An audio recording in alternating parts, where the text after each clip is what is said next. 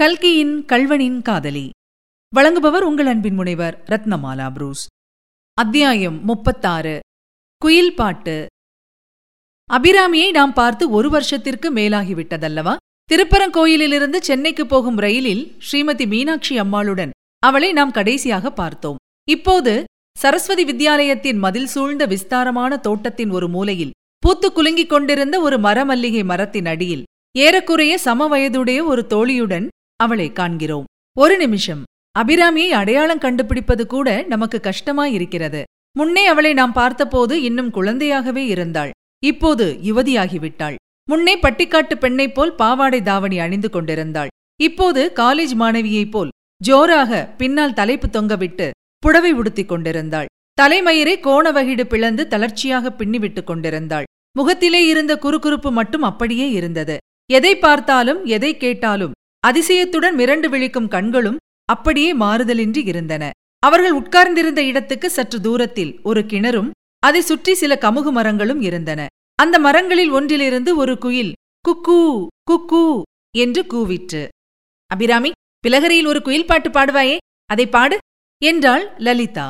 அபிராமி வேலனையே அழைப்பாய் விந்தை குயிலே கோலக்கிளியை துணை கூட்டி சென்றாகிலும் என் வேலனையே அழைப்பாய். நீலவெளி வெளிதனிலே நிமிர்ந்து பறந்து பாடி நேரம் செய்யாமலிருந்த நிமிஷம் எழுந்து வர வேலனையே அழைப்பாய் விந்தை குயிலே வேலனையே அழைப்பாய். சோலை அழகும் சொர்ணம் ஓடி ஒளிந்து பாயும் போலை குருத்தும் தென்னம்பாளை வெடித்த பூவும் மாலை வெயிலும் மஞ்சள் கோலமும் கண்டு மணம் பாலித்தருள் செய்யென்றி பேதை உரைத்ததாக வேலனையே அழைப்பாய் விந்தை குயிலே வேலனையே அழைப்பாய். நெடிது வளர்ந்து அடர்த்தியாக தழைத்திருந்த மரமல்லிகை மரத்தின் மேல் சற்று பலமான காற்று அடிக்க அதிலிருந்து புஷ்பங்கள் பொல பொலவென்று உதிர்ந்து அபிராமியின் மேலும் அவள் தோழியின் மேலும் விழுந்தன. பார் அபிராமி உன்மேல் புஷ்பம் மாறி பெய்கிறது. உன்னுடைய பாட்டை கேட்டுவிட்டு தேவர்கள்தான் பூமழை பெய்கிறார்கள் போல் இருக்கிறது என்றாள் லலிதா. இப்படி சொன்னவள் அபிராமியின் கண்களில் ஜலம் துளித்திருப்பதைக் கண்டு மனம் கலங்கி இதென்ன அபிராமி உன் கண்களில் ஏன் ஜலம் வருகிறது? இவ்வளவு உருக்கமாய் கூப்பிட்டும் அந்த வேலவன் வரவில்லையே என்றா? என்பதாக பாதி கவலையுடனும் பாதி பரிகாசமாகவும் லலிதா கேட்டாள். லலிதா திருப்பரங்கோயிலில் நானும் என் அண்ணனும் சந்தோஷமாயிருந்த காலத்தில் இந்த பாட்டை நான் இட்டுக்கட்டினேன் அதை திருப்பி திருப்பி பாட சொல்லி கேட்டு அவன் சந்தோஷப்படுவான். கடைசி நாள் அன்றைக்கு கூட என்று அபிராமி கூறி மேலே பேச முடியாமல் விம்மினாள்.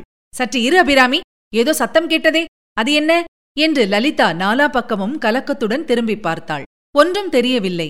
வேறு யாரோ விம்மி அழுதார் போல் இருந்தது. என்னுடைய பிரமையோ அல்லது பக்கத்து சாலையில்தான் யாராவது அழுது கொண்டு போகிறார்களோ என்றாள். அபிராமிக்கு என்னமோ அன்று பழைய ஞாபகங்கள் பொங்கிக் கொண்டு வந்தன. லலிதா பாவி நான் இங்கே சௌக்கியமாய் இருக்கிறேன். சந்தோஷமாய் ஆடிப்பாடிக்கொண்டு காலம் கழிக்கிறேன். முத்தையன் எந்த காட்டில் என்ன கஷ்டப்பட்டுக் கொண்டிருக்கிறானோ? ஐயோ என் அண்ணன். உலகத்தில் ஒருவருக்கு ஒரு தீங்கு நினைக்காதவன். அவனுக்கு வந்த கஷ்டமெல்லாம் என்னால் தான். ஆனாலும் நான் இங்கே சுகமாயிருக்கிறேன் பகவானே என்று பரபரப்புடன் பேசிக் கொண்டு போனாள். ஏன் அபிராமி உன்னை நீயே அனாவசியமாய் நொந்து கொள்கிறாய்? உன் அண்ணனுடைய தலைவிதி அது. திருட்டுக் கொள்ளையில் ஒருவன் இறங்கின பிற்பாடு அவனைப் பற்றி கவலைப்படுவதில் என்ன பிரயோஜனம்?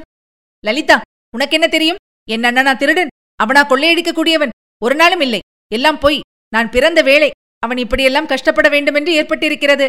அவள் இவ்வாறு சொல்லிக் கொண்டிருந்த போது தூரத்திலிருந்து அபிராமி அபிராமி என்று கூப்பிடும் குரல் கேட்டது. சற்று நேரத்துக்கெல்லாம் ஒரு பெண் வந்து அபிராமி இங்கே என்ன செய்கிறாய்?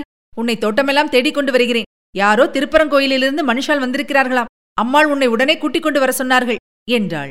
சாஸ்திரியும் அவர் மனைவியும் அபிராமியை சந்தித்தது குறித்து அதிகம் விஸ்தரிக்க வேண்டிய அவசியமில்லை. எத்தனையோ தினங்களுக்குப் பிறகு தன்னுடைய ஊர் மனுஷர்களைக் கண்டதும் அபிராமிக்கு சந்தோஷமாய்த்தான் இருந்தது. அவர்கள் தங்களுடன் ஒருநாள் இருக்கும்படி அழைத்தபோது உற்சாகத்துடன் சென்றாள். நாடகம் பார்க்கப் போகவும் மகிழ்ச்சியுடன் சம்மதித்தாள். அன்றிரவு நாடக கொட்டகையில் ஏற்கனவே ரிசர்வ் செய்திருந்த இடங்களில் மூன்று பேரும் சென்று உட்கார்ந்தார்கள். உட்கார்ந்தவுடனே சாஸ்திரி சுற்றுமுற்றும் பார்த்தார். அவருக்கு பின்னால் இரண்டு வரிசை தள்ளி நாலைந்து ஆசாமிகள் சேர்ந்தாற்போல் உட்கார்ந்திருந்தார்கள். குறிப்பிட்ட சங்கேதத்தின் மூலம் அவர்கள் போலீஸ்காரர்கள் என்பது அவருக்கு தெரிந்து போயிற்று.